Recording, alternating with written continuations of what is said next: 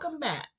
This is Emily at Emily's Podcast Tribute to All Little Angels, Part 3. This episode, I'm doing something a little different. I have written a letter in hopes for our Congress, senators, and or our House of Representatives to hear, to read, and give some advice as to how and what to do to get this resolved help. To whom it may concern. I am writing to you in hopes my letter finds you well. I have been working on this for eight years without a resolution. On May 7, 2015, Oklahoma had flood water that moved headstones in a cemetery on 4th Street in Moore, Oklahoma. The streets were closed due to the high water levels we couldn't visit the cemetery for two days later. On May 9, 2015, I visited the cemetery to find the headstones were not in their correct location. The cemetery was still flooded. We started calling the city. We called over and over again. March 28, 2016, nearly a year later, finally, I was able to talk with the city manager to tell my concerns to then being ignored, even with the proof in the pictures.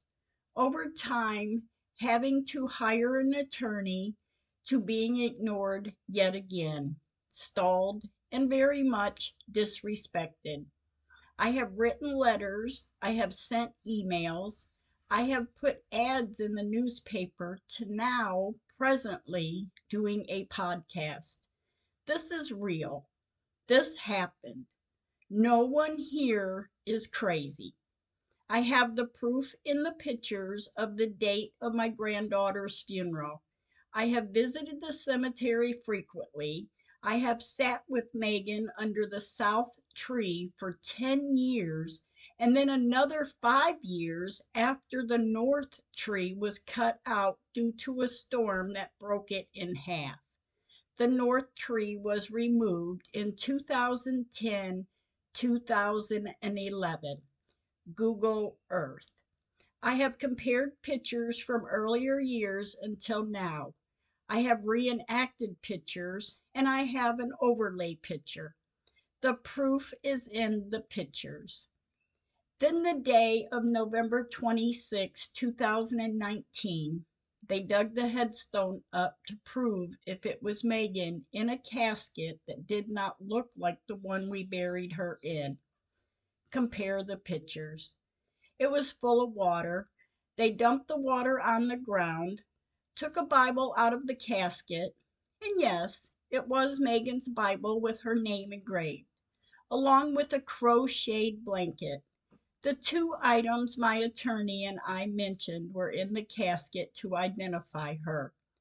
But where's the rest of her items? The Bible was intact. It was in good shape, and for as long as it sat underground, and then the casket full of water, the Bible was not swollen or rippled as if pages were wet or had gotten wet. After the afternoon ended, we went back out to the cemetery to pick up the dirt clumps that they dumped the water of my granddaughter on onto the ground.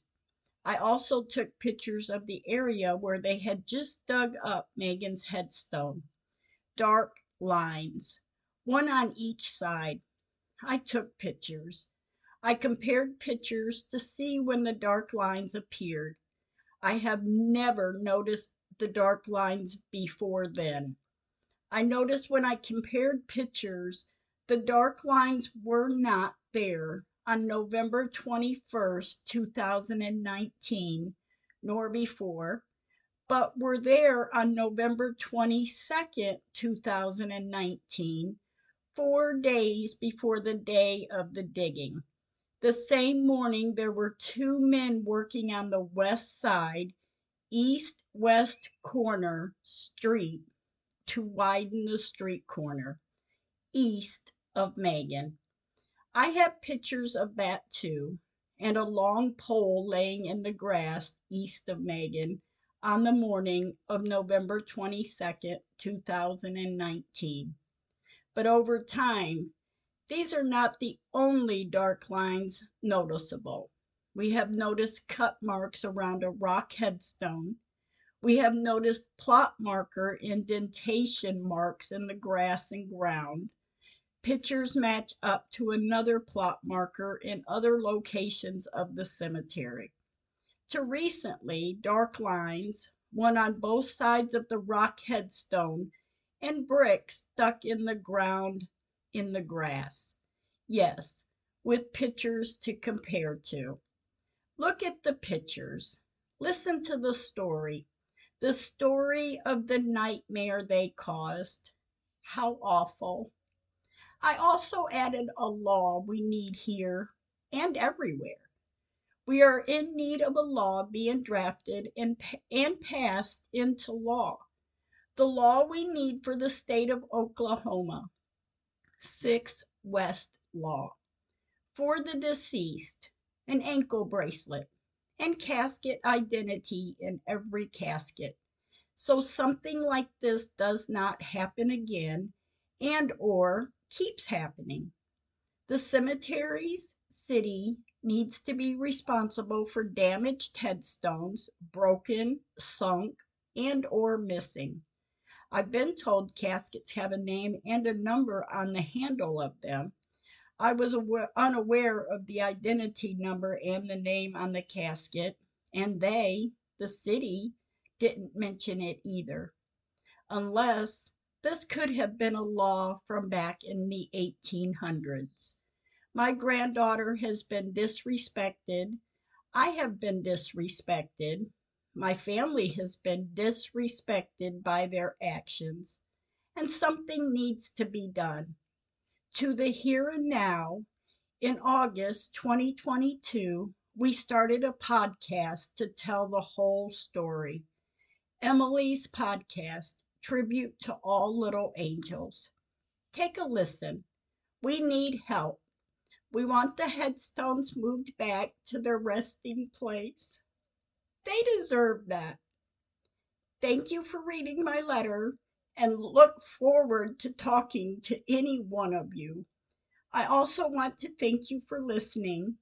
If you have any questions or comments, you may email us at lowercase letters Emily McMahan, E M I L Y M C M A H A N 208 at gmail.com and or sdmcmahan 1959 at gmail.com or you may call us and leave a message and we will get back to you as soon as possible at 220 215 5130 Stay kind with your words.